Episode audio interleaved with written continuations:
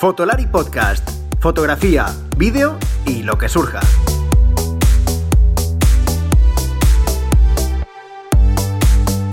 Con Rodrigo, Iker y Álvaro. Hola, hola, hola, bienvenidos a este nuevo episodio de Fotolari Podcast, un episodio en el que, bueno, va a estar conmigo Antonio García. Y ya sabéis que si está Antonio García, eh, significa que tenemos charleta fotográfica de esta un poco de mesa camilla, eh, de este tema candente así de salseo y tal, que de, varios temas así que está, está, bien discutir. No una charla como si ya sabes, te sientas ahí a tomar café y pones a parir a todo el mundo, o te pones a parir a ti, o le pones a parir al compañero, o pues, yo sé, lo que sea. Eh, así que nada, eso es lo que vamos a hacer hoy. Un, episodio muy interesante que vamos a tratarlo sobre el equipo fotográfico, sobre, eh, bueno, múltiples perfiles de personas eh, dentro de este, de este mundo audiovisual.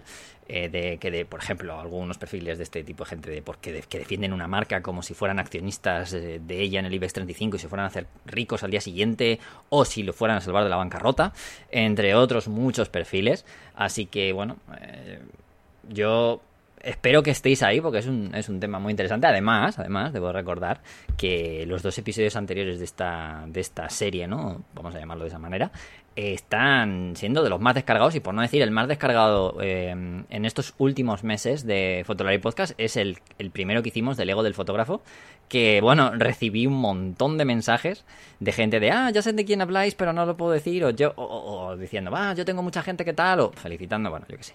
Ya sabéis que estos podcasts eh, los hacemos también, Antonio y yo, para mirarnos al espejo, meternos con nosotros mismos, eh, porque, oye, también hay que ser así, ¿no? Reírte de uno, también saber que no todo el mundo es perfecto, incluido uno mismo, y, oye, que está muy bien, que al final esto también tiene la gracia de esto, ¿no?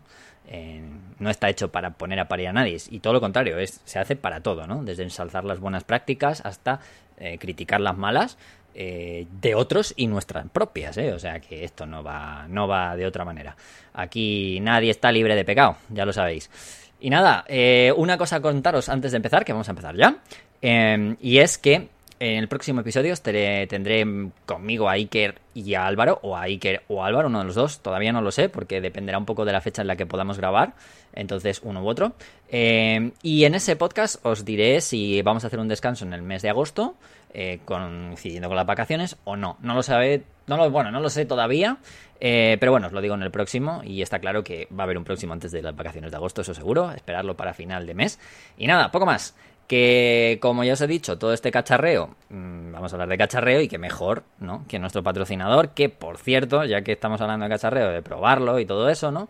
Ellos eh, pueden, podéis ir ahí a, Sevilla si vivís en la zona de Sevilla, la zona sur, también podéis alquilar equipo aparte y todo este tipo de, cosas que ya hemos hablado con ellos también en el episodio que estuvimos hablando del alquiler de, equipo y también de algunos equipos como, como estuvimos hablando de para por ejemplo para fotografía deportiva eh, con cámaras mirrorless etcétera que, hemos hablado de ello en los anteriores podcasts así que poco más eh, no me enrollo mucho más y nada listo chicos que empezamos y ala a hablar de cacharreo y de los fotógrafos.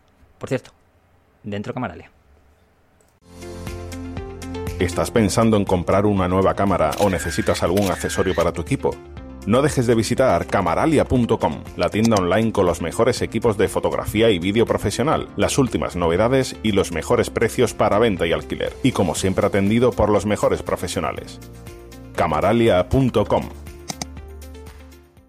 Como ya os comentaba en la introducción, tengo aquí de nuevo a Antonio Garci, compañero de batallas y de, digamos, de charletas, ¿no? De esto del mundo audiovisual. ¿Qué tal, Antonio? ¿Cómo estás? Pues muy bien, encantado de, estar aquí un día más contigo, que ya sabes que siempre me encanta, me encanta, me encantan estas charletas que tenemos tú y yo. Aquí con la calor ya, ¿no? Sí, uff, madre mía.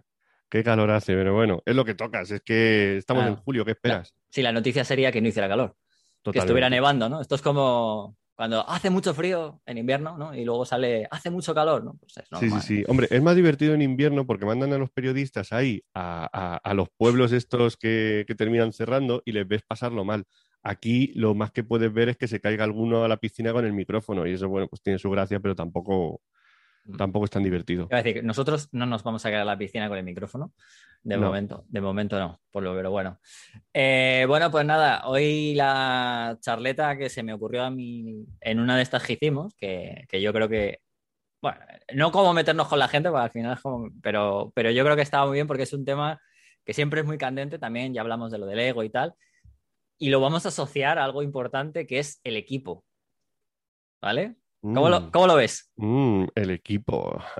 El equipo. La, pues la historia de todos los días, al final, porque tenemos la llegada del digital nos, nos regaló esta, esta conversación tan, tan agradable y divertida en la que tenemos, yo creo que además todos, mm, nuestra parte de razón, nuestra parte de equivocación y nuestras contradicciones. Y es muy divertido al final contraponer opiniones que difieren y darte cuenta de que estás hablando de lo mismo, de que estás opinando lo mismo y de que las excepciones muchas veces son las mismas, pero uno opina una cosa y otro opina otra. Y es súper, me parece siempre súper divertido hablar de estas cosas dentro de que al final es siempre como el mismo monotema.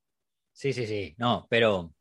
Joder, pero yo es que además a mí me gusta mucho lo del equipo porque lleva razón en eso, ¿no? Lo de es que al final siempre hablamos de lo mismo, ¿no? Que es al final fotografía, Mm. pero a mí hay veces que me, me resulta divertido el ver cómo hay gente que parece que, cuando hablas del equipo, es que parece que es accionista de una marca. También, por ejemplo, ¿no? Es como que mañana parece que, oye, si, si sube, ¿no? Le va a subir las acciones y de repente le va a subir todo el- todos los ahorros, ¿no? O sea, es como un poco, ya no solamente por porque tengan sus ideas en cuanto a, pues, yo qué sé, tamaño de sensor o lo que sea, sino que luego aparte es que defienden una marca, pero no pasa solo en foto, ¿no? Ellos ya lo sabemos. Sí, sí, sí, sí, sí. Pero como si fueran accionistas de esa marca, ¿no? Como si- Yo siempre pienso cuando alguien defiende mucho a Nikon, a Canon o a alguna de estas, siempre me, se me- siempre me acuerdo de ese meme del avioncito con el cartel que pone no te la vas a coger, jaja, saludos. Eso, exacto. Un exacto.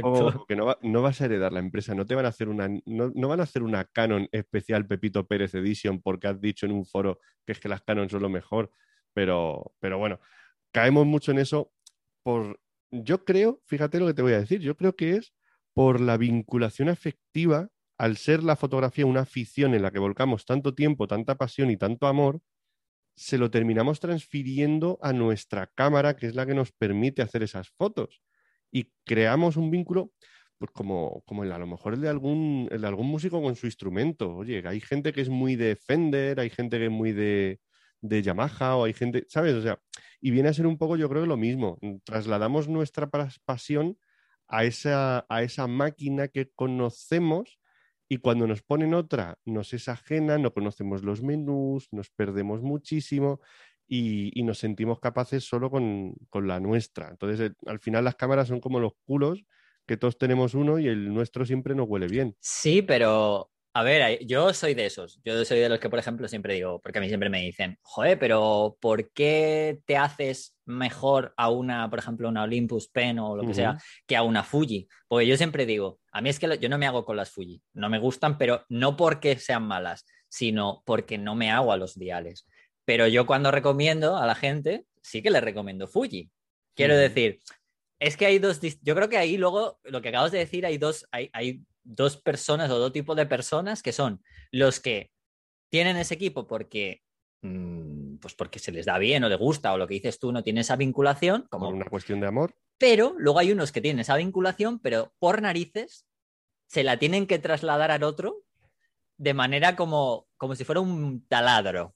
Los talibanes de la marca. Ahí no hay amor, ahí no hay amor. Ahí hay, ahí hay mucho, ahí hay mucho, eh, mucha testosterona, para que me entiendas. Ahí hay mucho, lo mío es lo mejor y como es lo mío, tiene que ser lo mejor mm, porque soy, tengo que ser mejor que tú de algún modo. O sea, ahí hay mucha competición mal llevada al final, porque nos la llevamos a una cuestión que es totalmente intrascendente, como es la marca o la, o la cámara que tengo. Y, y ahí no, tú no vas a conseguir. Oye, esta cámara hace mejores fotos, esta cámara, con esta cámara consigues que las chicas salgan más guapas, que sonrían más, que la gente salga más natural y más auténtica. Pues mm, igual no. O sea, yo no he descubierto la cámara que hace que las bodas sean muchísimo más románticas. En, en- en el álbum. Oye, eso estaría bien, ¿eh? O sea, Eso estaría, eso es que si consiguieran eso las marcas, ahí ya sí que estaríamos hablando de otro debate. El filtro de enamoramiento. El, ¿no? Eh, filtro, el, filtro de, el filtro de pasión, el filtro de volver a revivir los momentos tal cual fueron. Ese es el filtro que todavía no han conseguido las marcas hacer. Es en plan de, mírame como si fuera el primer momento en que la miraste, ¿no? En plan de, Tal en ese de repente sería como, uh, no, sería así la foto, ¿no?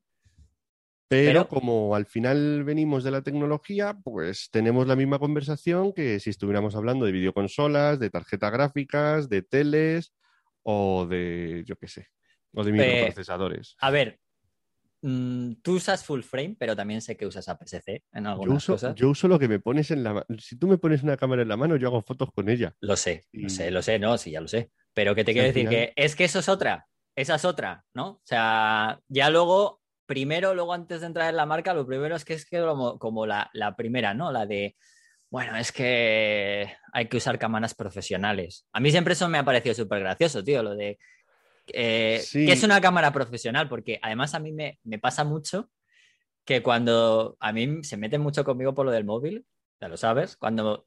Y usan... poco- poco se meten para lo que te mereces, también te lo digo, ¿eh? Eh, da- a mí ya me da igual. Me dicen de todo. Fíjate, el otro día, fíjate, fíjate, fíjate cómo soy, a mí me da igual. Me han puesto una crítica en el libro, en el de foto de calle, Ajá. diciendo que, que lo ponen, además me hace gracia, porque la gente lo pone como intentando hacerlo de manera despectiva, como, eh, y las fotos que tiene, algo así, no sé, las fotos que tiene están hechas con móviles y de cámara nada.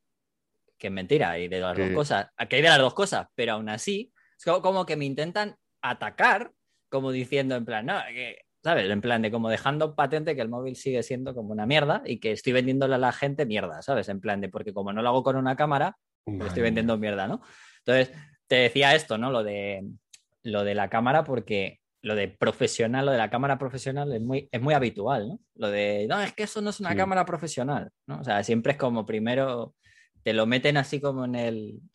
Y si nos ponemos un poco mm, específicos o nos ponemos un poco en plan mm, industriales o corporativos, el concepto de cámara profesional puede existir en el sentido de una construcción, una aleación, un sellado, una serie de cuestiones que hacen que la cámara pues, sea más robusta, más dura, aguante más ciclos de obturación, bla, bla, bla.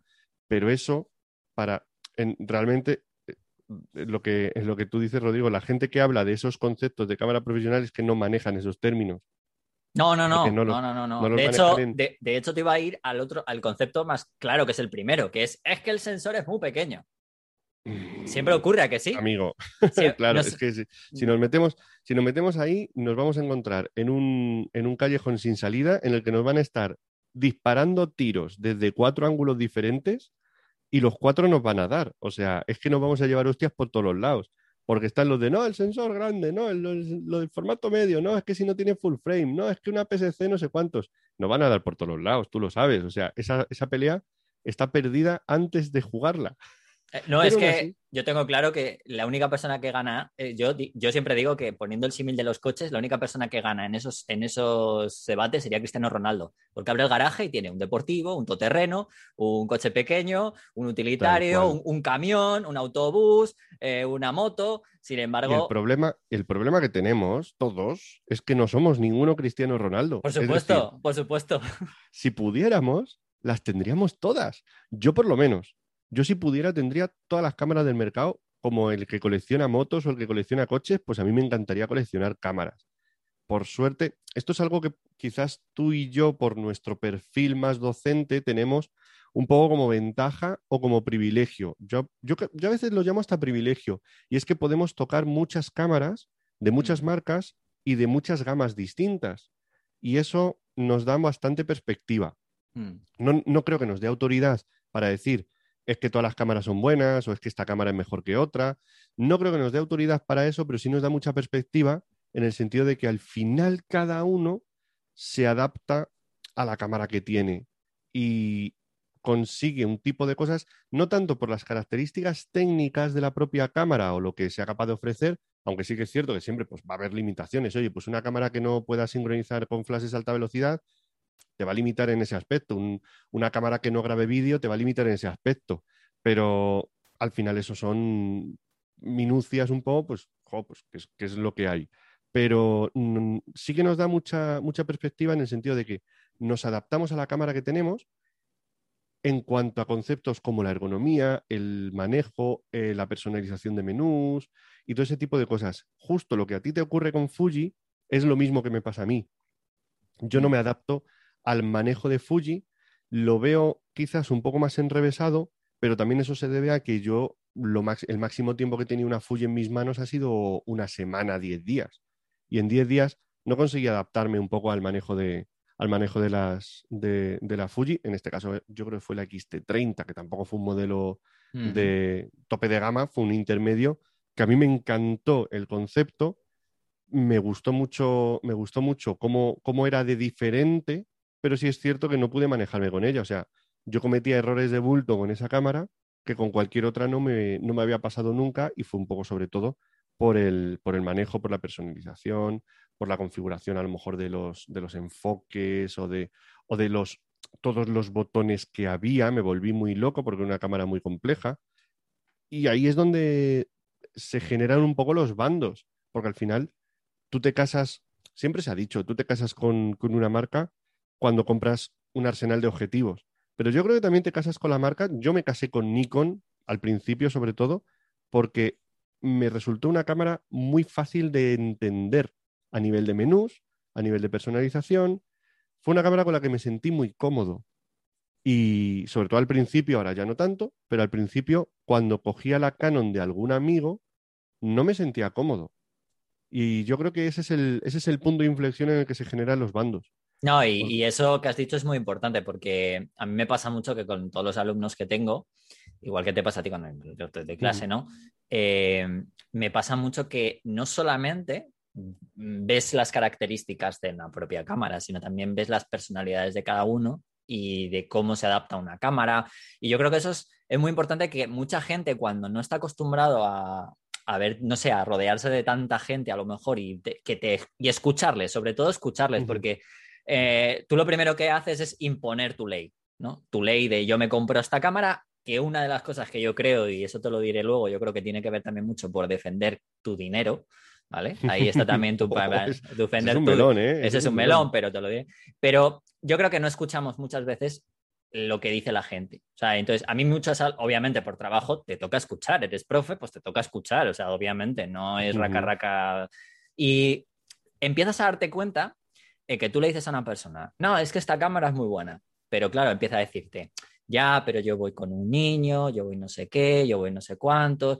E-, etcétera, etcétera, ¿no? Entonces, claro, es cuando empiezas a interiorizar por qué realmente hay cámaras que no son buenas para todos.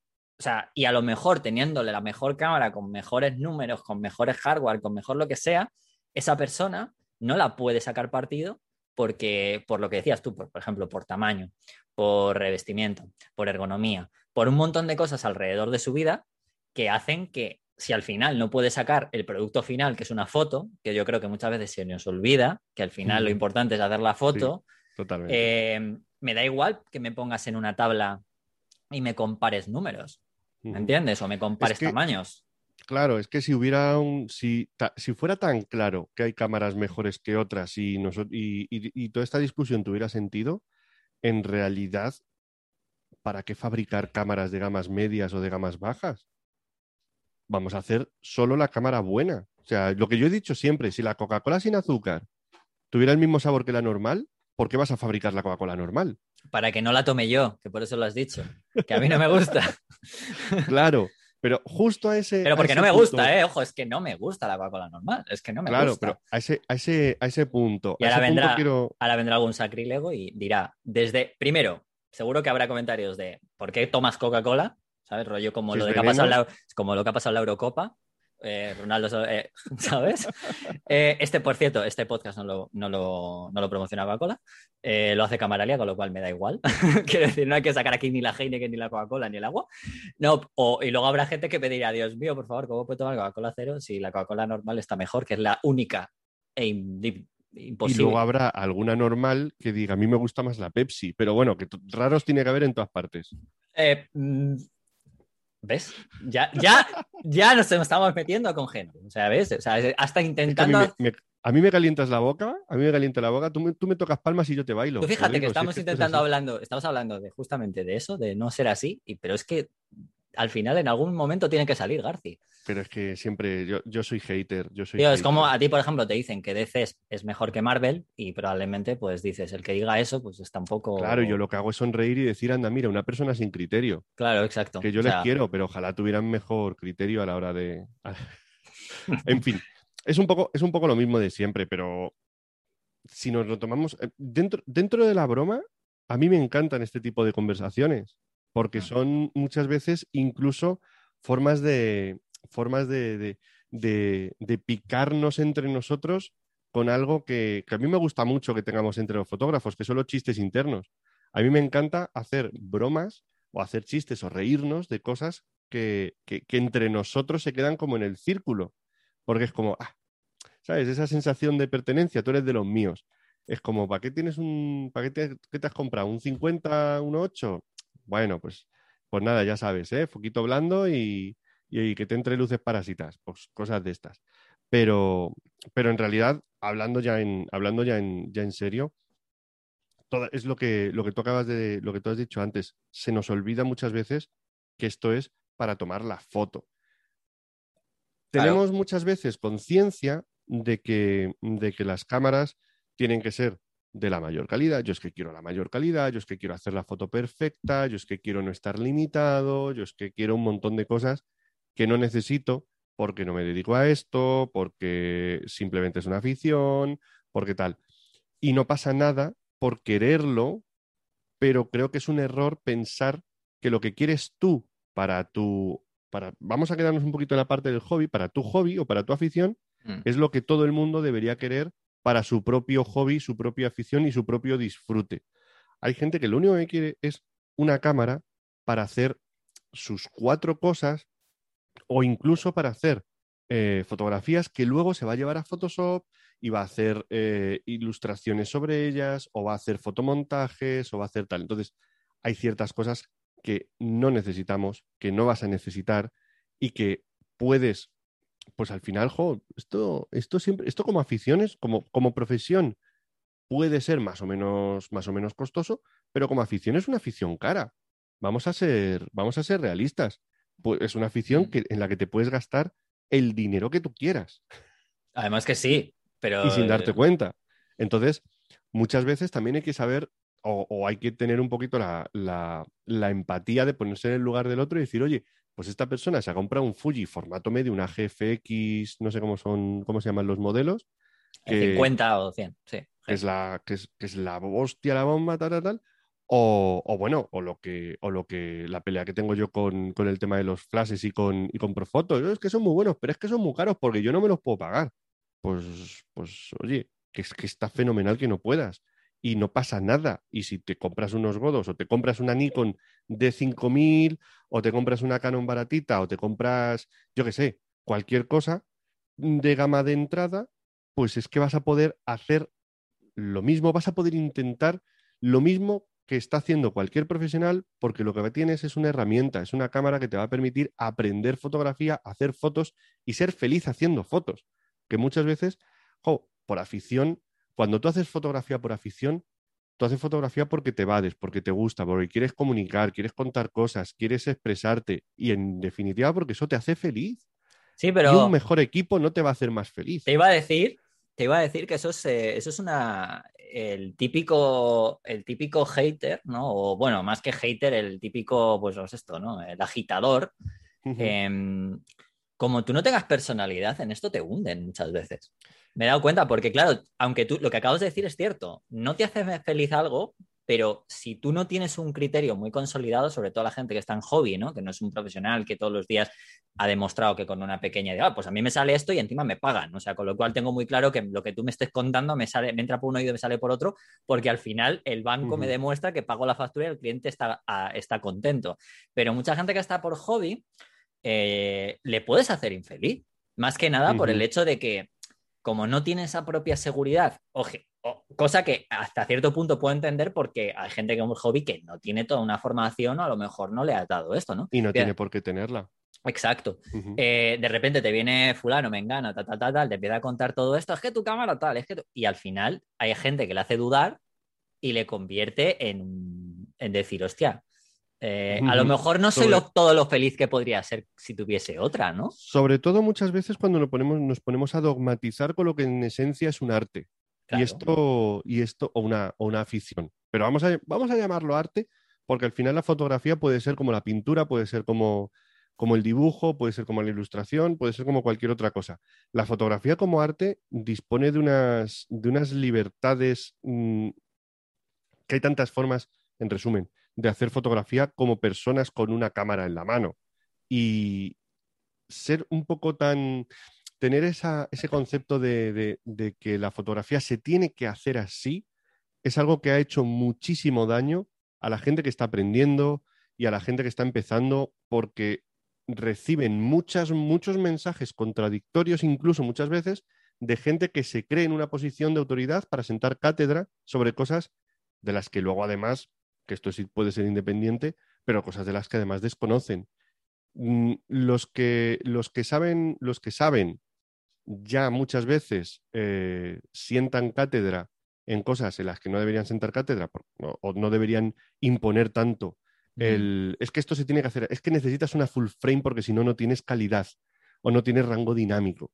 Cosas como esas que teniendo idea o no, sientan, sientan precedentes y, y- Es que hay veces que no se sabe decir. tú dices, hacen sentir mal a la gente. No se sabe decir, ¿no? Porque no se sabe decir, porque un- es una dogmatización eh, además demasiado eh, clara, o sea, va como de aquí no te puedes salir, ¿no? O sea, es una forma en la que, porque tú puedes, tú puedes decir ciertas cosas, vale, está bien, puedes dogmatizar en algo, pero siempre tienes que dejar, sobre todo lo que dices tú en un tema como el arte, así como más abierto, tienes que dar una, por lo menos tienes que dejar una posibilidad a, a que no, eso no es cierto en todo el porcentaje de veces, ¿no? O sea, Jo, y lo, ti- pero- lo tienes que decir. Es importante que lo dejes claro.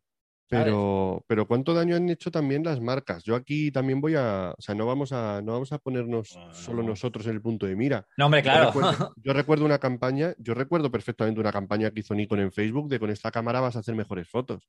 Uy, sí, y bueno, yo, yo te la, y la guerra que tuve yo contra Nikon cuando, les- cuando hablaba del móvil como, como todo eso, que yo me. Pero no por nada, sino porque es como, coño, que ya sabemos que hay cosas que tienen sus limitaciones, pero Y les cayó la del pulpo con toda la razón del mundo, porque es que mandar ese mensaje no solamente es erróneo, sino que es eh, va en contra de lo que, de lo que debería ser la fotografía. mm. sí, sí, fotografía totalmente. Es, es- es un, es, un, es un hobby, es una afición, es un arte, es una expresión de comunicación, es un montón de cosas. eh, y para, y, bueno, para Nikon, por lo visto, o por lo menos para el departamento de marketing de Nikon, es una competición. Eso ya, eso ya quedó claro. Y creo que no debería ser en absoluto. O sea, creo que debería ser cualquier cosa menos una competición. No, y porque luego también está, eh, el equipo sirve para dos cosas, a día de hoy, nos guste o no, aunque realmente tenga el fin de darle al clic y que haga una foto, que se supone que es para lo que se creó. Es como tú que tienes un casco de Iron Man ahí detrás, pero tú, te pones, tú no te pones el, el casco de Iron Man para salir ahí como, bueno, bueno, no lo sé, lo mismo por las noches, no sé lo que No, haces no, por no, las no, no. noches. Pero vamos, Lamenta- lamentablemente para mí este casco es decorativo. es un eh, para ti es decorativo, pues por, como puede ser para otra persona una cámara, que al final su fin no es darle, ¿no? Pues esto es igual. Entonces, el problema está que cuando una persona es coleccionista de cámaras, puede ser coleccionista por lo bonito que sea, pero es que aún así es coleccionista de cámaras, casi no hace fotos y aún así intenta venderte la moto con las características. ¿Para qué? Lo que te contaba antes, la defensa de, que esto sí que lo voy a decir, la defensa de lo Sí. que me he gastado. Eso Sí, es lo, Eso, eso es lo peor que yo creo que yo he visto durante todos estos años. Es, ¿por qué defiendo esto?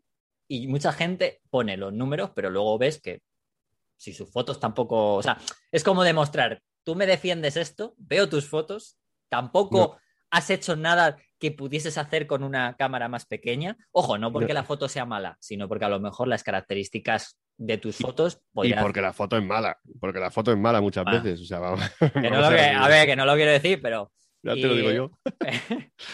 Pero luego, claro, tú lo piensas y dices, hostia, eh, ¿qué estás intentando defenderme aquí? ¿Que te has gastado tú 2.000 euros y otro con uno que se ha gastado 500 es capaz de darte sopas y bobas o hacer lo mismo.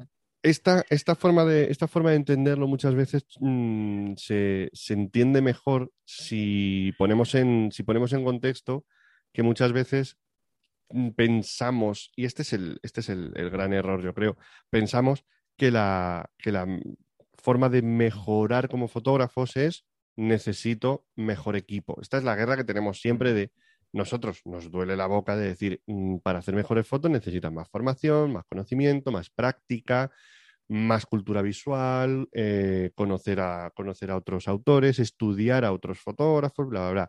Y siempre te responden del otro lado, siempre hay alguien que te responde lo mismo. Ya, pero tú tienes una full frame. Hostia puta. Ah, sí, lo de tú lo dices porque puedes tener esto. Claro, claro. Tú siempre dices eh, que el equipo no es importante, pero ahí te veo con la D, con la D850, con no sé qué, no sé cuántos, con los prefotos y con no sé cuántos. Digo, ¿qué quieres que te diga? ¿Que el equipo sí es importante? Es que no lo es. Yo siempre, hay, en clase últimamente estoy, estoy, cogiendo, estoy cogiendo la costumbre de hacer un juego de palabras siempre con esto. El equipo es importante cuando el equipo no es importante. Es decir, en el momento en que tú puedes hacer fotos con cualquier cosa que te pongan en la mano, o puedes, en teoría, vamos a, vamos a decirlo así, entre comillas, resolver cualquier encargo, cualquier situación o cualquier fotografía que tú puedas hacer prácticamente con cualquier cámara, con cualquier mm, equipo de iluminación, etcétera, en ese momento es cuando, si quieres dedicarte a esto y quieres hacer el mejor trabajo posible para tus clientes de la forma más cómoda posible para ti mismo, deberías tener el mejor equipo posible. Claro, porque yo creo que el equipo en realidad, lo que la gente considera que puedes hacer mejores fotos por mejor equipo, pero en realidad no. Lo que te hace mejor equipo es, por ejemplo, ahorrarte tiempo, eh, muchas veces para algunas cosas, o darte un pequeño plus de calidad, pero en alguna cosita, en alguna diferenciación que puedas necesitar para alguna cosa. Que en ese momento, por eso la, realmente acaban los profesionales que ya se dedican, lo pueden tener. Pero, Casos puntuales como ráfagas y cosas de esas. Claro, pero claro, yo siempre digo, vale, sí, yo te, a, mí me puedes, me, dicen lo mismo, ¿no? En plan, ya, pero tú hablas desde que has tenido una, tienes una, has tenido una full frame o ahora en micro cuatro tercios tienes la, tienes, tienes la posibilidad de tenerla mejor y tal. Digo, ya, pero es que yo lo tengo ahora. Pero antes no lo tenía. Y, y si he conseguido vivir de esto, será porque habré hecho algo bien con el equipo malo. Porque si hago, tengo el equipo malo y hago y no lo hago bien, directamente no me puedo dedicar a esto. Por lo tanto, a ver, no digo que no sea, no, sé, no digo que el equipo no sea importante, pero coño, a ver, tan fácil es como que dame a mí un equipo malo y a lo mejor también te puedo sacar algo.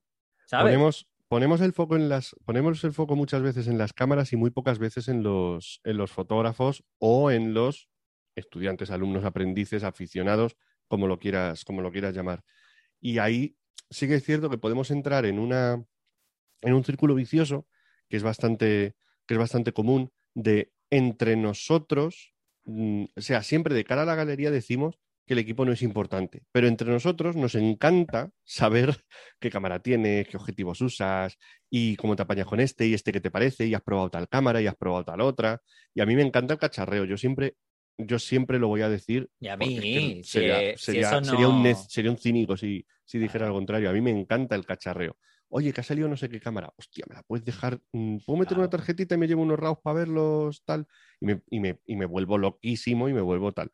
Pero yo creo que de cara a eh, educar, sobre todo a la hora de educar a la, a la siguiente generación de fotógrafos, creo que hay que poner siempre el hincapié en la fotografía más que en la cámara y en nosotros y en nuestro aprendizaje y nuestra, y nuestra, nuestra destreza y nuestra propia sensibilidad más que en las características de la cámara que tengamos en la mano. Creo que ahí es donde está la clave, a pesar de que, pues oye, es que, oye, esta cámara que me encanta, ¿has probado la, has probado la ráfaga, has probado el enfoque de la, de la M1X? Ay, mía, qué gozada con esto. Pero eso es la diferencia, ¿no? Eso es, eso, es el, eso es cuando una persona al final es, a ver, yo me divierto igual que tú, ¿no? Es una diversión, es algo que te gusta, pero hay que saber diferenciarlo. Y creo que es importante cuando tú sabes diferenciarlo, está genial, porque obviamente a mí me gusta el cacharreo, a mí me gusta probar esto, a mí me gusta probar lo otro, pero al final, si tú lo piensas bien, es cuando tú tienes que hacer, un, por ejemplo, un fotógrafo profesional o un videógrafo profesional, cuando de repente tiene que ir a hacer un trabajo,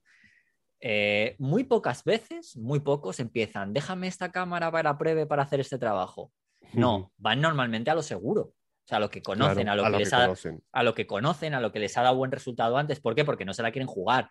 Entonces, quiero decir, cuando tú sabes diferenciar eso, eh, yo como fotógrafo o como videógrafo, en lo que fuera, nunca iría con un equipo. A ver, un día a lo mejor por las jajas o por la situación, vale. Pero por regla general, yo nunca iría con un equipo que me han dejado ayer a hacer un trabajo que normalmente pues es un cliente que yo sé qué tal. ¿Por qué? Pues porque no me arriesgo. Me lo dejo en casa como me ha pasado varias veces y lo seguiré probando y ya cuando vea que funciona, pues voy. O dependiendo incluso del trabajo, quiero Claro, decir. Hay, exacto. hay trabajos que son más sencillos que otros, hay trabajos que son más exigentes que otros. eh, y hay, un- hay tipos de fotografía que son más dependientes de factores técnicos que otros.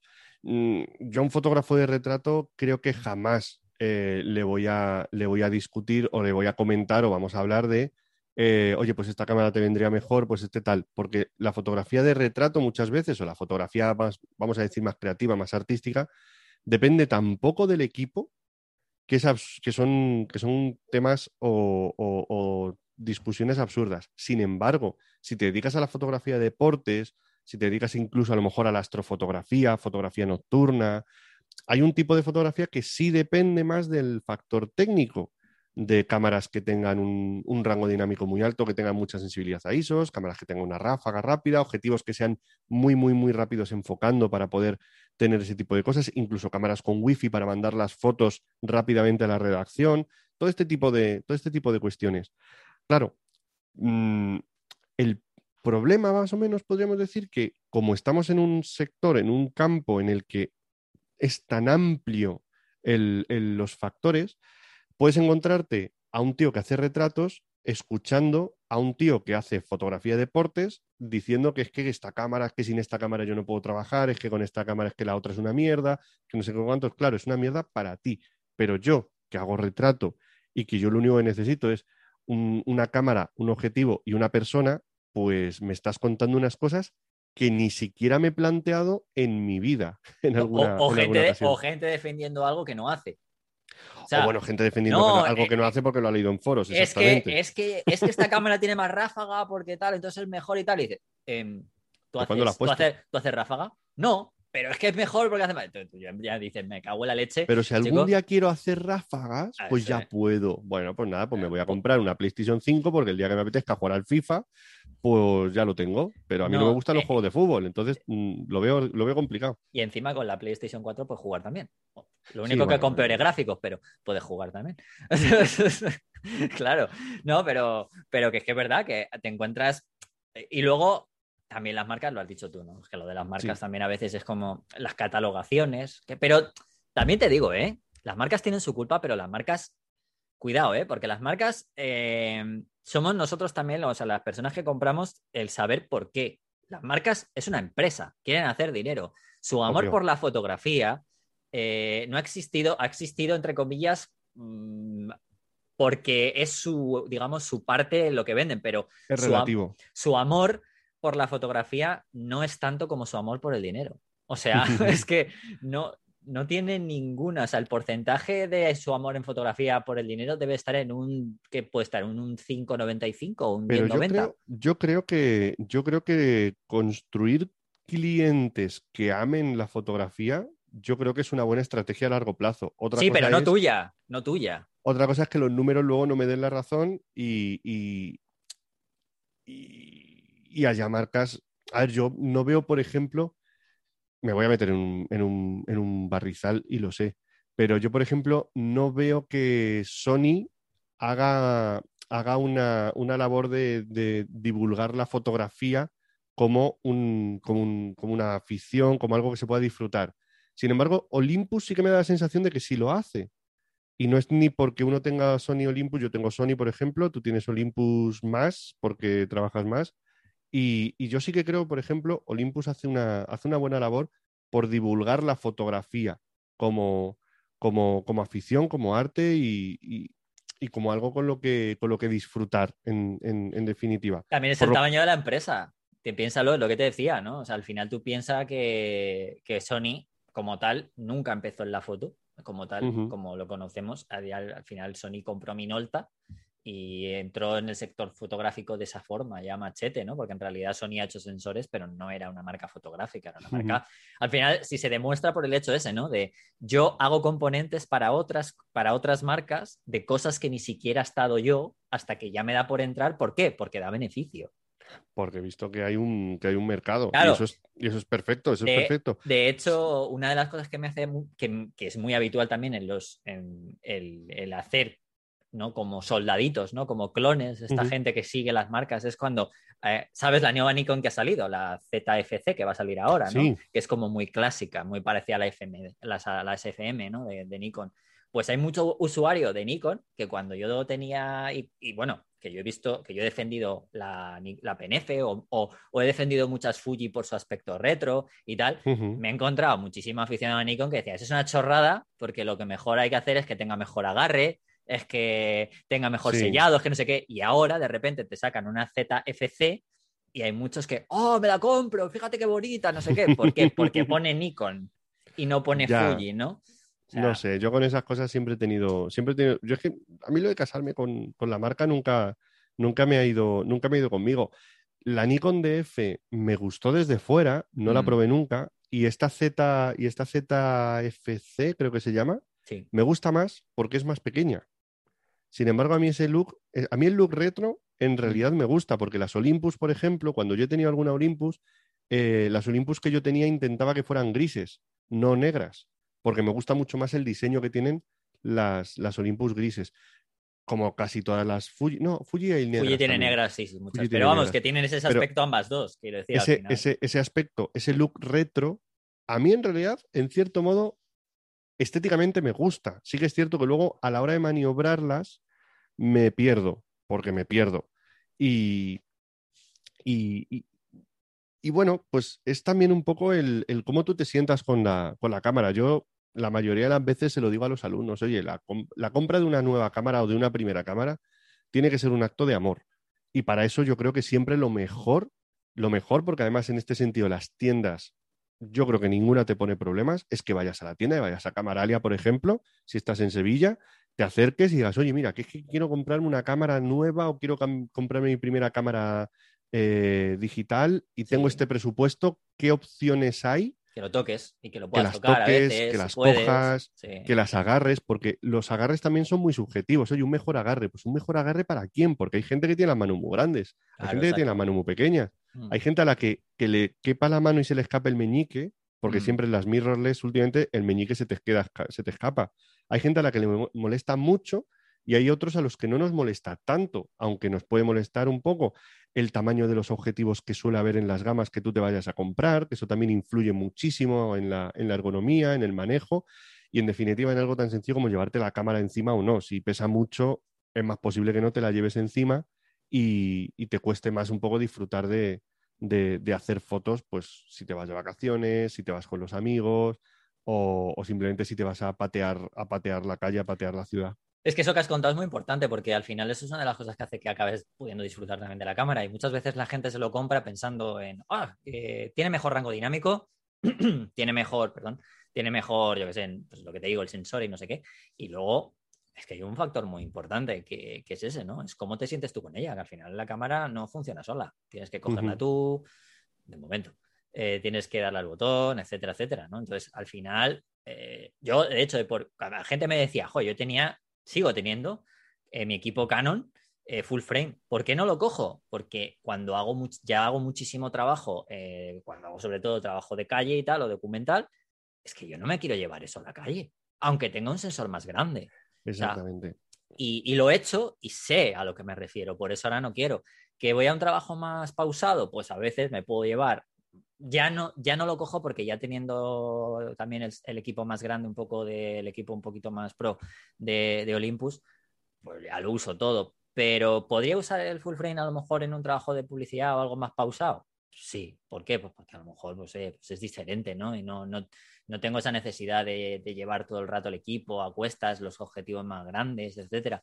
Pero hay momentos uh -huh. es que a mí se me dices, vete a hacer, yo qué sé, un, eh, un trabajo documental o una serie documental eh, que te tienes que estar moviendo, llévate tu Canon y o sea, es que digo, hostia, es que yo ya estoy, mientras voy llevando el equipo, en vez de estar pensando en qué fotos voy a hacer, voy pensando en, joder, a partir de la primera hora seguro que estoy con el cuello reventado. Y ya voy pensando Voy a colocarme bien la mochila porque si no todo el día vas a ver. Ya voy pensando en eso a día de hoy, más que en las fotos. O sea, me lo sé porque me ha tocado llevar la Canon alguna vez y tal, y ya voy pensando en plan, joder, estar incómodo tal, en vez de estar pensando en la foto. Totalmente. Para mí, para mí últimamente es mucho más importante este tipo de cuestiones, muchas veces, que la supuesta calidad, porque ya no hay cámara mala.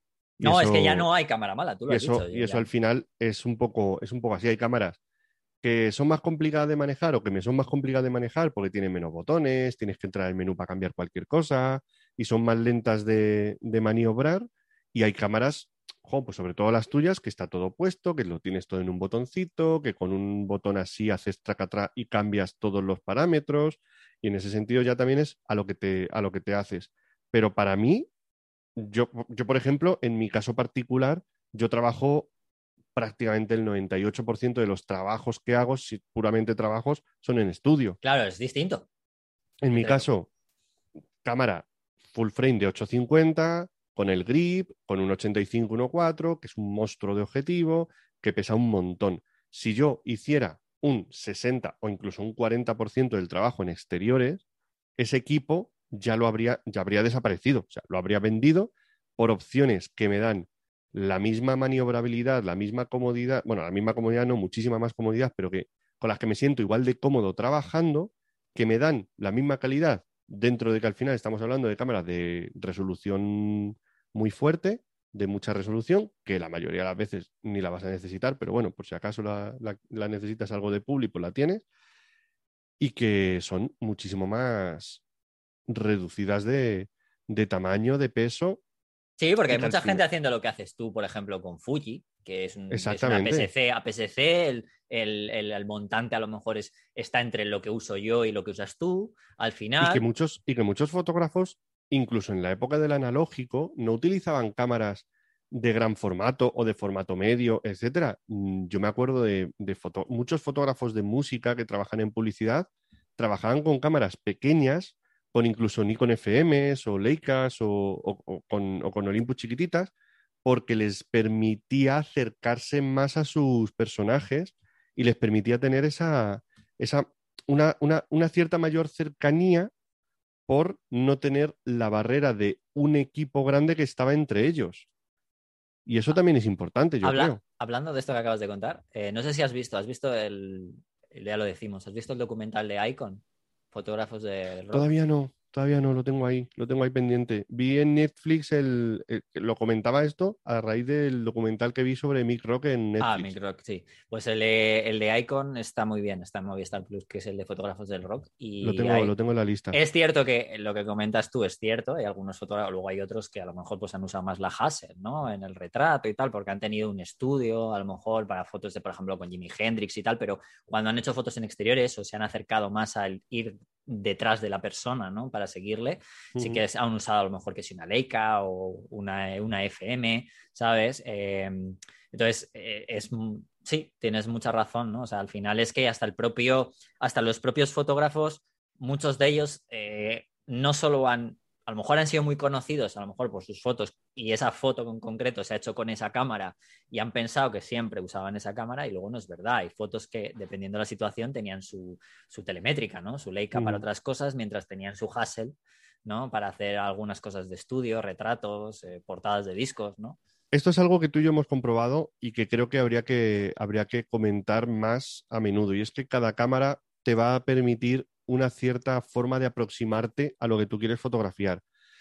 Al final es complicado porque las, cámaras antes eran más económicas porque no, eran, no tenían elementos electrónicos, las cámaras digitales sí que es cierto que al ser más caras es raro que tengas mm, no ya dos cámaras, sino dos cámaras de gamas diferentes, de marcas diferentes. Eso es, más, eso es bastante más complicado de encontrar, pero yo creo que es algo que, que sí que en cierto modo habría que, habría que decir teniendo en cuenta además, y aquí te voy a, te, voy a, te voy a, te voy a acariciar la espalda súper super bien, teniendo además en cuenta que siempre por lo menos vamos a tener dos cámaras, porque una es la del teléfono y esta cámara está muy infravalorada para los propios fotógrafos. Es decir, muchas veces mm, no nos damos cuenta de que podríamos disfrutar de la fotografía también con un dispositivo que tenemos aquí que nos permite hacer fotos y con el que podemos disfrutar de otra fotografía. Señores, otra fotografía es posible. Mm, vaya eslogan. Eh, eh, te ha Eh, gustado, te ha gustado. No, no, no está mal, otra fotografía es posible. No, eh, es cierto, o sea, es verdad, y porque yo nunca he defendido, es lo que decía, ¿no? Yo, lo mismo que hablaba de, no, es que hacen unas fotos en estudio con su Hassel, ¿no? Hablábamos de esto y luego se llevan otro, pues por eso yo nunca he defendido el móvil como única cámara, ¿no? Siempre lo he dicho, ¿no? Siempre es una, es una cámara más que te permite otras cosas, te permite, pues eso, pues como ha sido toda la vida, lo que pasa que la gente, pues eh, bueno, ya sabes cómo Claro. es, ¿no? La Ni historia se repite, ¿eh? La historia siempre se repite, yo Sí, siempre sí, lo digo, sí. ¿eh? Es cíclico. De, de hecho, el móvil ni siquiera es una evolución, porque podríamos decir, oye, las mirrorless sí van a sustituir a las reflex, de hecho ya lo están haciendo, Eh. pero los móviles nunca van a sustituir, en mi opinión, a las cámaras. han sustituido a un cierto modelo de cámaras, que eran las cámaras compactas, en las cuales se ofrecía lo mismo. Claro. Pero para que un móvil ofrezca lo mismo que una cámara reflex, tienes que permitir que le cambies objetivos y va en contra un poco de la filosofía que tiene. No, por la- eso no, eh, es que por eso no tiene realmente una comparación posible, Exacto, ¿no? O sea, no, hay- no, tiene ningún sentido compararlo, ¿no? Es una cosa que es como, pues, una cosa más, ¿no? Hay para gente que el- su complemento, como siempre digo yo, será el móvil, porque usa más la cámara, y hay gente que su complemento será la cámara, porque usa más el móvil y la cámara le vendrá bien para un tipo de situaciones. Ya está, o sea, la gente está muy, eh, muy, o sea, cada vez se, va eh, metiendo más el móvil, pero, sí, pero todavía está el hecho de que el móvil ahora es bueno, pero, sie- pero se sigue metiendo como complemento, ¿no? Como en plan, cuando la cámara me falle, tengo el móvil, ¿sabes? Sí. Porque ya el móvil es bueno para darme esa foto si la cámara me falla. Cuando, mm, digamos que en realidad yo lo que sigo, sigo y seguiré defendiendo es que eso está bien, pero que hay otro fotógrafo también, otro perfil, que es al revés, que es el que la cámara puede ser el complemento y su cámara lo que más uses puede ser el móvil. Y eso no está reñido, o sea, no está reñido porque lo que hemos hablado antes, ¿no? La ergonomía, hay otros factores. El móvil, por ejemplo, no tiene ergonomía, ya lo sabemos, pero es que lo liviano que es el tener todo el flujo de trabajo ahí para hacerlo súper rápido. eh, es que tienes un programa de retoque ahí, aunque sea muy rápido, pero lo tienes. No tienes que estar metiendo, o sea, pasando la foto de un lado a otro. O sea, tiene cosas que son positivas que muchas veces no se tienen en cuenta, igual que lo que hemos hablado antes de, oye, cuando yo cojo una cámara, muchas veces la gente no tiene en cuenta la ergonomía, cuando comparamos cámaras, ¿no? Me refiero en plan, pues esto es igual, la gente no compara las cosas positivas que tiene el móvil por encima de una cámara. Y solo ¿no? con que tenga, solo con que un móvil, o sea, solo con que cualquier tipo de cámara tenga una o dos cosas positivas, ya merece la pena que le demos una oportunidad Claro. para utilizarla y hacer fotografía con ella. Posiblemente descubramos nuevas formas de hacer fotos que vamos a poder aplicar al trabajo que, a lo que hacemos con nuestras cámaras eh, habituales, por así decirlo. Yo he descubierto un juego de, de- de composiciones con la, con la cámara que me ha ayudado mucho porque yo, por ejemplo, con mi equipo normal no suelo tener ultraangulares y con Mm. esta y con las cámaras con la cámara del móvil disfruto de componer con un objetivo, con una lente que es muy angular. Y Mm. eso también me da unas, me da unas posibilidades, me divierte mucho, en, en definitiva. Y a mí eso, a mí hacer divertirme haciendo fotos, es que es una de las cosas por las que me dedico a esto. Además, creo que el móvil ayuda mucho a que cuando tú te diviertes y esa poca seriedad que se le da también a veces es positiva en el sentido de que te da menos miedo a, ¿no? Entonces, eso hace que puedas experimentar más y para la gente que está aprendiendo también le, le puede ayudar mucho, ¿no? Creo que muchas veces es... Y además, eh, hay veces que tú le das... Siempre abogo por aprender foto, o sea, en plan de, oye, aprende a, a dominar una cámara, pero vete con el móvil también a veces y presta atención a otras cosas. Porque a mí el móvil lo que, lo que siempre me ha gustado es que me ha ayudado a no prestar atención, a no, sa- a no estar poniendo los parámetros todos los días.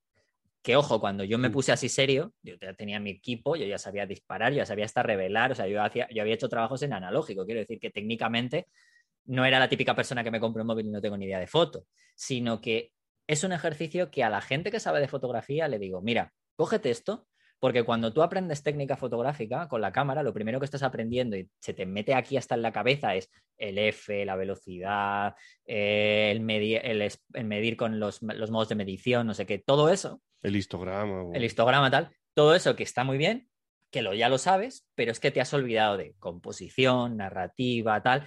Por eso el móvil es una herramienta muy buena para que justo, igual que con a lo mejor con la cámara te estás olvidando, entre comillas, sobre todo al principio, de todos esos factores secundarios a priori para el primer momento y te centras más en saber los, digamos, el triángulo de exposición y todo eso importante, con el móvil te olvidas de esa parte y te puedes centrar más en la otra. Entonces creo que como forma de aprender foto, las dos son estupendas y son súper complementarias, porque una te hace olvidarte de una cosa, por al final el que mucho abarca poco aprieta. Muchas veces pasa eso.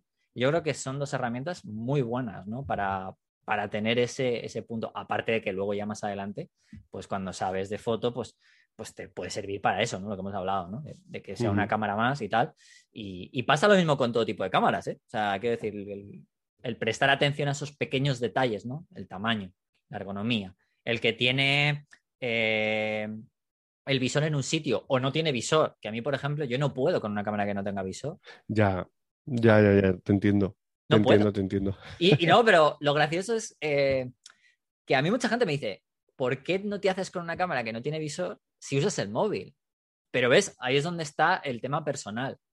No estoy, yo cuando empecé en foto, eh, yo tenía una, yo, ojo, ojo, era una reflex, tío, con visor, una reflex analógica con visor. Me hice a que cuando yo tengo una cámara, mentalmente, yo es mental.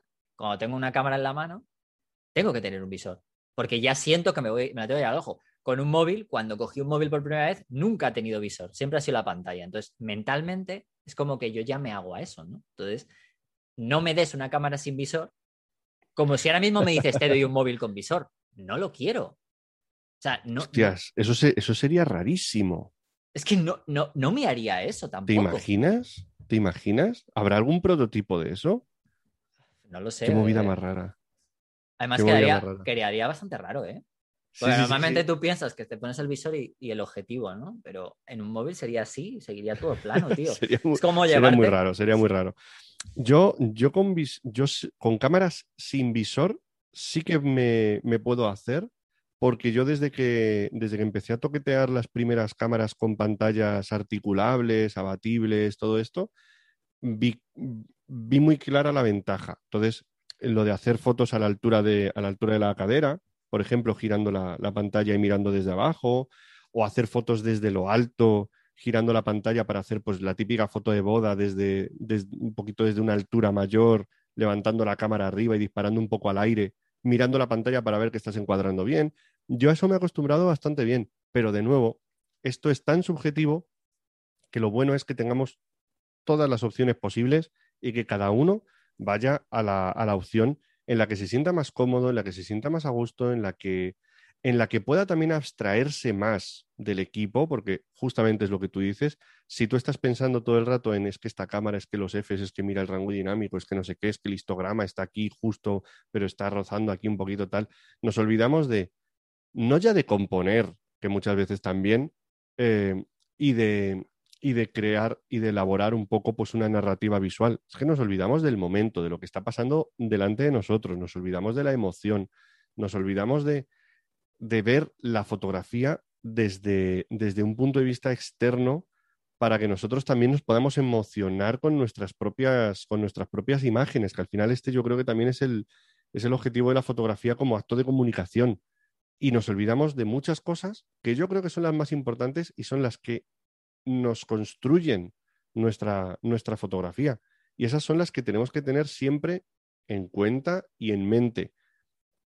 Para eso, obviamente, la cámara que mejor se adapte a ti, a la que tú mejor te adaptes, entenderla y comprenderla, es decir, aprender, practicar, estudiar todo lo que tú quieras. Y luego, después de eso, o sea, tú estás aprendiendo, si tú estás haciendo las cartillas de cuadernos rubio, no te van a pedir que escribas una novela. Pero cuando tú ya sepas escribir, tengas el bolígrafo, que, que, hay gente de Vic y hay gente de Pilot, y cuando tú tengas el bolígrafo con el que te sientas más a gusto escribiendo, cuando tú tengas lo que importa que es, pues la historia que tú quieras contar, cómo lleves al, lector hasta esa idea que tú quieres eh, defenderle o mostrarle, todas esas cosas. a ningún escritor le preguntan qué máquina de escribir o qué procesador de textos ha usado. Oye, ¿eres más del Word o del, o del OpenOffice? Pues es que estamos aquí en. Iba a decir en lo, de, lo de OpenOffice, tío, por favor. No, Es que, es que estamos en los foros de fotografía discutiendo Ah. sobre si es mejor Microsoft Word o, o el OpenOffice. Es que es muy ridículo. Ah, Yo, mira, para rematar, yo una de las frases que, que además se lo dije a uno de los alumnos, que yo creo que es la mejor herramienta o la mejor cámara, es aquella que te ha, que en un momento dado ya acabe por hacerte olvidar de toda la técnica necesaria, ¿vale? Para centrarte en lo verdaderamente importante. ¿Sabes? ¿Qué es lo que tienes delante? O sea, para mí ese es el fin. O sea, quiero decir, si tú consigues que llegue un momento en el que tú tengas todo tan dominado, eh, sea tan mecánico, eh, y ya empieces a dejar de hablar de Fs, de... pero no porque no sea importante, porque así, así es como realmente funciona, No, pero, Pero- lo tengas interiorizado. y lo tengas interiorizado y ya empieces a hablar de las cosas que realmente tienen que ver con la fotografía, porque sinceramente yo veo fotos de la historia y las fotos buenas de la historia y que la gente las tiene ahí marcadas, nadie le ha preguntado a, a yo que sé, a Dunois eh, qué, qué F usó cuando hizo la foto esa preparada de los tíos besándose. Oye, ¿qué F usaste? Sea, yo no, a ver, a lo mejor hay algún friki que ha conseguido esa información por ahí, ¿no? Pero yo no. Espero que no. Espero que no. No, yo, yo no digo que no, porque todo es posible. Pero en general, mm, yo, yo, tú vas a una expo, como cuando fui a la, a esa, a la exposición que hicieron, que hubo muchos de la de los 50, la de los 100 años de Leica y tal, que estaba esa foto, etcétera, entre otras muchas. Eh, y yo pocas veces veo eh, valor de ISO, ASA o si esa está hecha con carrete, número F. Y alguna vez se pone la cámara, pero alguna vez y normalmente siempre tiene que ver para hablar un poco del autor, ¿no? Es una la típica exposición a lo mejor retrospectiva que tiene una vitrinita de por, por contar lo que ha usado él, pero también igual que hay cámaras, normalmente a veces suele haber cuadernos de notas, como es como una forma Más de como decir- factor histórico que otra cosa. Sí, como envolvente del personaje, ¿no? Como una forma de, de envolver al personaje en todo, digamos, todo su, toda su historia, ¿no? Pero yo pocas veces voy a una exposición y, y veo esos, esas técnicas, ¿no? Y es que he usado, y que te cuente la historia de la foto y que te diga, normalmente la, la mayoría de te digan eh, que esta cámara la usó porque tenía ISO tropecientos mil. O sea, no suele. Que sea importante. No. Bueno. Es- Lo que ocurre es que muchas veces en, la- en el aprendizaje caemos en ese círculo de tecnicismos y luego las marcas y, el, y, y la gente y esta sociedad capitalista en la que vivimos. Eso, ha eh, sonado, eso ha sonado muy comunista, muy fotolari, eso le gusta a Iker, así que va bien. que- yo, no, yo, que- yo solamente suelo ser intermediario en este tipo de cosas. ¿Cómo, cómo- pero cómo ha te digo, ¿Cómo te digo? ¿Cómo te digo? Que la guerra de comprarse una cámara mejor mm, no es algo importante cuando todo el día nos están bombardeando de tu cámara se va a quedar obsoleta, tu cámara ya tiene tres años, es que tu cámara es muy antigua, claro, entonces el ISO no lo vas a poder subir mucho. Todo eso va calando. Pero si me lo dicen hasta calando- con los frigoríficos, no me jodas, ¿cómo no me lo van a decir con la cámara? Tal cual, tal cual. Entonces tú te acabas de comprar una cámara y ya estás con el miedo de cuándo voy a, cuándo voy a tener que comprar la siguiente, porque me va- cuando- o sea, a ver si me recupero yo de este palo, que me viene el siguiente en dos, tres años, porque esta cámara no me va a servir y me van a mirar raro en las quedadas de fotógrafos. O sea, es que es muy fuerte. Y eso es culpa de la sociedad en la que vivimos. Yo lo siento mucho decirlo así de, o sea, ser así de, ser así de comunista, así de rojo, pero bueno, también, yo qué sé, la educación que me han dado. Eh, no, no, no, no, o sea, me, me parece perfecto, si es una broma, hombre. Eh, No, no, no, está bien. Oye, eh, hablando de esto, que acabas de contar una cosa, me ha venido a la cabeza, ¿tú cuántas personas crees que no sean fotógrafas? Fotógrafas me refiero de, de, de profesión, que se compren el equipo financiado. Por lo que acabas Ah. de contar tú. O sea, me Pues- viene a la cabeza, ¿no? Eso de decir, oye, hay gente Pues que a lo mejor... no, pero pues, pues, pues seguramente, seguramente muchísima, pero ¿Eh? de nuevo, de nuevo vuelvo a lo mismo. Si es tu afición, puedes gastarte el dinero que te dé la gana. Otra cosa es que sea poco inteligente, pero bueno, No, pero es que, esa, es que te lo digo porque esa gente, como va con la idea muchas veces de que se va a quedar antiguo, piensa, es que saldrá otra, la vendo. ¿Sabes? E- El hecho de lo vendo y así me compro la Sí, sí, siguiente. sí, sí, sí, ese, ese mercado. Mira, yo entre financiar una tele y financiar una cámara, yo creo que es mejor. O sea, la, la- la cámara te va a dar más alegrías, aunque la tele te va a dar más horas de entretenimiento. Ahí ya podríamos dudarlo. Pero bueno, al final, cada uno hace con, hace con su dinero lo que quiere. Y dentro de que uno pueda pensar que es más o menos inteligente hacer eso, mira, pues ¿Tú piensas que se cambian más las teles o las cámaras? Hablando que me dices tú de esto ya de... yo, yo me cambio más las cámaras que las teles. yo muchísimo más. Yo creo que es más habitual, ¿no? O sea, Sí, sí, sí. sí. y eso Bueno, que la- antes una tele te duraba 15, 20 años, ¿eh? bueno, es que ahora vendrá alguien y te dirá que con las cámaras pasa igual, ¿no? Sí, sí, sí, sí. Bueno, sí, cierto, cierto, cierto. Claro, porque nos, han nos están estafando, ¿eh? Nos están estafando. La, la tecnología. No, no, es que vivimos en un mundo en el que la tecnología es mejor. Sí, sí, pero ¿a qué precio? Hombre, claro, porque tú piensas ahora que las teles, eh, si no soportan, pues claro, todo el mundo ve que si Netflix, que si tal, no sé qué, y como ahora son prácticamente, voy a decir ordenados, pero no son, pero, pero son, tienen bastantes aplicaciones, si se te queda obsoleta como las, los cabrones de estas, de, de estas, bueno, de estos temas de streamer, de stream, eh, ya sea cine, tele, o sea, televisión, eh, tal, van mejorando las aplicaciones para poder tener más, bueno, mejor calidad, etcétera, etcétera. 4K, Claro, HDR, todo Ya eso. hay momentos en los que las aplicaciones hacen que por la memoria que tiene tu tele no lo soporte y no las actualizan y te quedas sin eso. O sea, es Sí, que sí. si te piensas al final también es un círculo vicioso, ¿no? Porque hasta Vivimos, incluso vi- vivimos obligados a gastar dinero. Nos obligan, tío. Cuando todo era mecánico era mucho más fácil. Pues, Seamos más felices. claro. Vamos a, vamos a, vamos a derrocar el, el sistema, se, el se sistema tradicional. Venga. ¿Se jodían más las cosas? Bueno, más que joderse era como que duraban más, pero como era más mecánico, se jodían más y había que llevarlo más al a los SATs, ¿no? A los, a los servicios técnicos. Pero ahora los servicios técnicos- Ahora no, ahora, te- ahora es como, no, mira, cómprate otro. tal No, cual, esa es la frase, ¿no? Esa es la, es como tal con cual, las... tal cual. Pero es es- que ahí es donde, ahí es donde también el tema del equipo nos ha, nos ha, nos ha pegado, nos ha pegado el palo, porque ahora ya es, oh, bueno, eh, ah, me he comprado esta, esta cámara. Sí, po, pues esta cámara mm, dentro de nada van a sa- este año van a anunciar la, la siguiente y te quedas como jodido en plan de, ¿he comprado una cámara mala? No, tío, has comprado una cámara de puta madre. Y si sacan la renovación, pues yo qué sé, pues, pues que Ya la, disfrute quien se la, quien- que la disfrute quien se la vaya, quien se la vaya a comprar, que no pierdes nada, no tienes una cámara peor. El que haya una, 7 una Alpha 7R4 de Sony no significa que la Alpha 7 no sea mala. La, la Alpha 7 es una cámara perfectamente válida para poder salir a la calle, hacer fotografías, hacer lo que quieras con ella y ser feliz. Muy bueno, pues nada, Antonio, que con esto rematamos. Eh, a ver si yo creo que volveré contigo o a final de agosto o a principios de septiembre, Cuando quieras. porque estamos, bueno, en el podcast seguramente hagamos un pequeño parón de, unos, de un par de semanas o tres semanas en agosto. Eh, deciros a todos los oyentes que nos queda un podcast todavía, que lo grabaré eh, la semana que viene. Tendremos a. Tendré, estaré con, seguramente con Iker o con Álvaro, o los dos, no lo sé, en función de, de cómo vayamos todos un poco de tiempo. Ánimo, Rodrigo, ánimo. Bueno, yo. Lo digo por si te encuentras con los dos. Porque con uno todavía puedes manejar, pero con los dos ya Bueno. es mucho lío, ¿eh? A veces los manejo, ¿eh? Ya después de, después de ciertos años los manejo. A ver, eh, me cuesta más Iker, me cuesta más torear a Iker. Pero más, pero es porque- más, es más bravo. Álvaro no, Álvaro no. O sea, Álvaro, Álvaro es es, un ma- cachopán. Álvaro es mucho más, más dócil. O sea, que-. Sí, sí. Así que nada, pues lo dicho, que haremos, eh, haremos el, último podcast eh, con ellos, uno de los dos, hablando de novedades también y algunas cosillas más, para meternos también con todos los nikonistas con, que, que siempre han querido esa Nikon CFZ. No, esa ZFC, perdón. Es que ya al final también me están Si es mezclando que, C. si es que lo, lo complican, lo complican.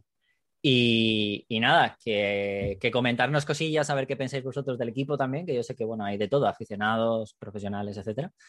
Y nada, pues nada, Antonio, que no pase mucho calor. Eh, Nada, aquí, aquí estamos aguantándolo. Aguantándolo Y- con, con estoicismo. Y que pases muy buenas vacaciones. Igualmente, igualmente, Rodrigo. Venga, Un abrazo fuerte. un abrazo. Hasta luego a todos. Chao.